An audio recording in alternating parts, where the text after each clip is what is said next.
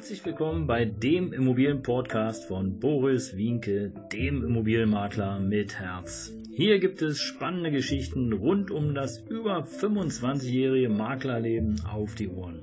Ich freue mich auch im Namen meines Teams von 3V Immobilien, dass ihr dabei seid. Los geht's, euer Immobilienexperte Boris Wienke. Servus, Servus, Servus und ja, danke, dass du wieder reinhörst hier heute zu einem neuen Podcast, einer neuen Podcast-Folge. Heute Folge 145 Immobilienkauf, keine Chance. Ja, es wird ja draußen oft von vielen Anbietern immer äh, gesagt, ja, Immobilie, du musst eine Immobilie kaufen und äh, für deine Altersvorsorge und mach was, weil die Renten, die dir zugesagt worden sind seitens der äh, Bundesregierung, die sind nicht sicher und ähm, ja, mach was, tu was und kauf eine Immobilie und kauf am besten zwei, drei oder gleich ein ganzes Haus. Ja, klar. Aber die Frage ist ja sozusagen, du musst ja irgendwie vorbereitet sein. Und ich stelle halt immer wieder fest, auch beim Verkauf von Immobilien, wie blauäugig und wie gutgläubig doch einige Menschen sozusagen in dieses Thema gehen.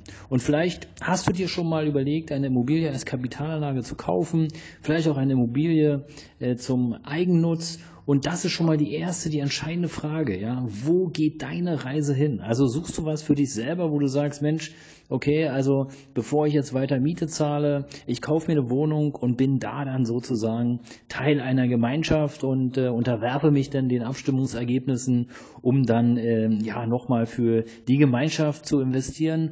Oder aber du sagst, ja, so ein Einfamilienhaus äh, ist viel besser, viel besser weil ich ähm, ja einfach da auch weniger Nachbarstreitigkeiten habe.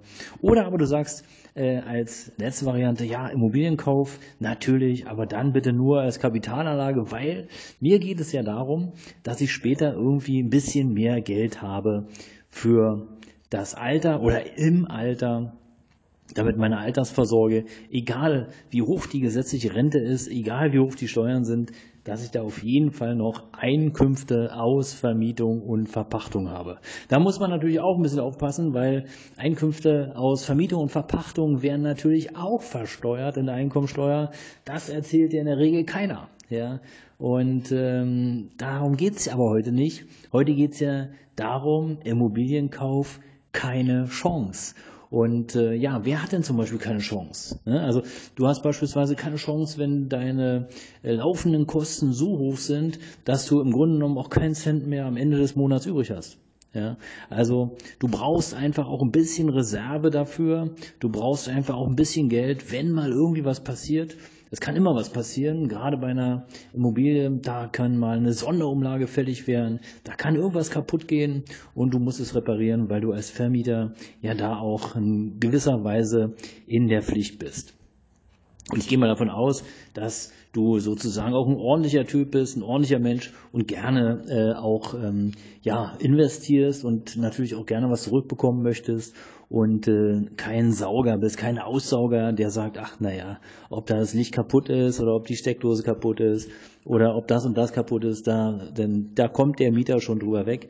Ist, wäre nicht mein Ding, aber vielleicht deins, wobei ich das jetzt nicht gerade glaube. Aber gut, das muss jeder für sich selber wissen. Ich glaube aber eher daran, wenn was kaputt geht, bist du sozusagen als Vermieter auch in der Pflicht, das reparieren zu lassen, wenn es nicht direkt Verschulden seitens des Mieters ist, weil du dann einfach auch einen Anspruch, einen Rechtsanspruch auf die Mietzahlung hast, und zwar auf die volle Mietzahlung.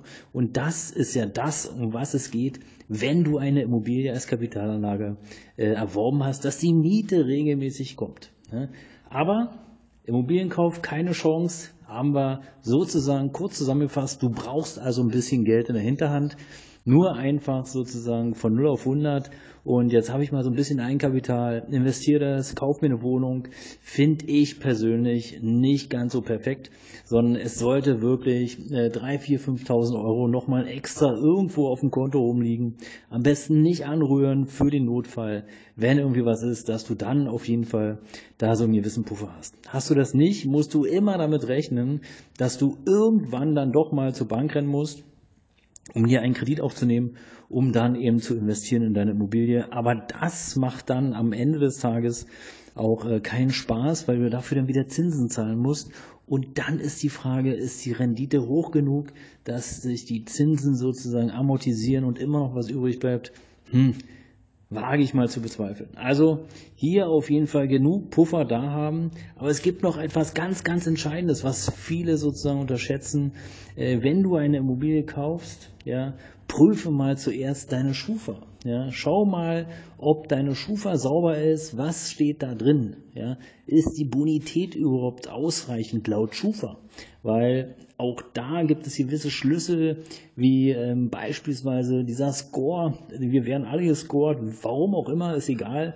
Aber wenn da zum Beispiel nur eine 70 oder eine 80 steht, dann kann es schon sein, dass du nicht mehr den perfekten Zinssatz bekommst, sondern dass du dann eben entsprechend schon mehr Zinsen zahlst.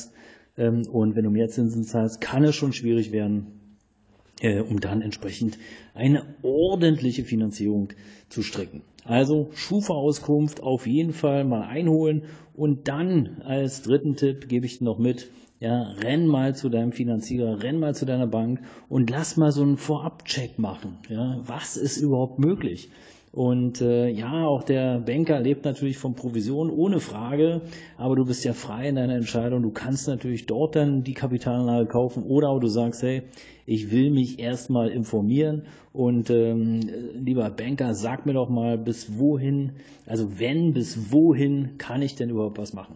Und wenn du da eine Hausnummer hast, dann kannst du dich tatsächlich auf die Suche machen und kannst dann sagen, okay, jetzt hat mein Immobilienkauf, mein, meine Idee ja, von, vom Eigenheim oder von der Kapitalanlage, jetzt hat es eine Chance und ähm, jetzt können wir loslegen. Alles andere macht aus meiner Sicht keinen Sinn. Also, zusammengefasst, Puffer aufbauen, schauen, dass du auf jeden Fall ein bisschen Geld zur Seite hast, was auch auf jeden Fall nicht angerührt werden muss und dann ähm, prüfe mal selbstständig die Schufa, ob da alles äh, sauber ist, ob das gut aussieht. Und als dritten Punkt, ähm, geh zu deinem Banker und lass dir einfach mal so eine Art Vorabcheck, Vorabfinanzierungszusage geben, bis wohin kannst du kaufen, bis wohin lohnt sich das. Ja, das war's, ihr Lieben. Danke, dass du dabei warst. Das war dein Immobilienberater mit Herz. Ciao, bis bald.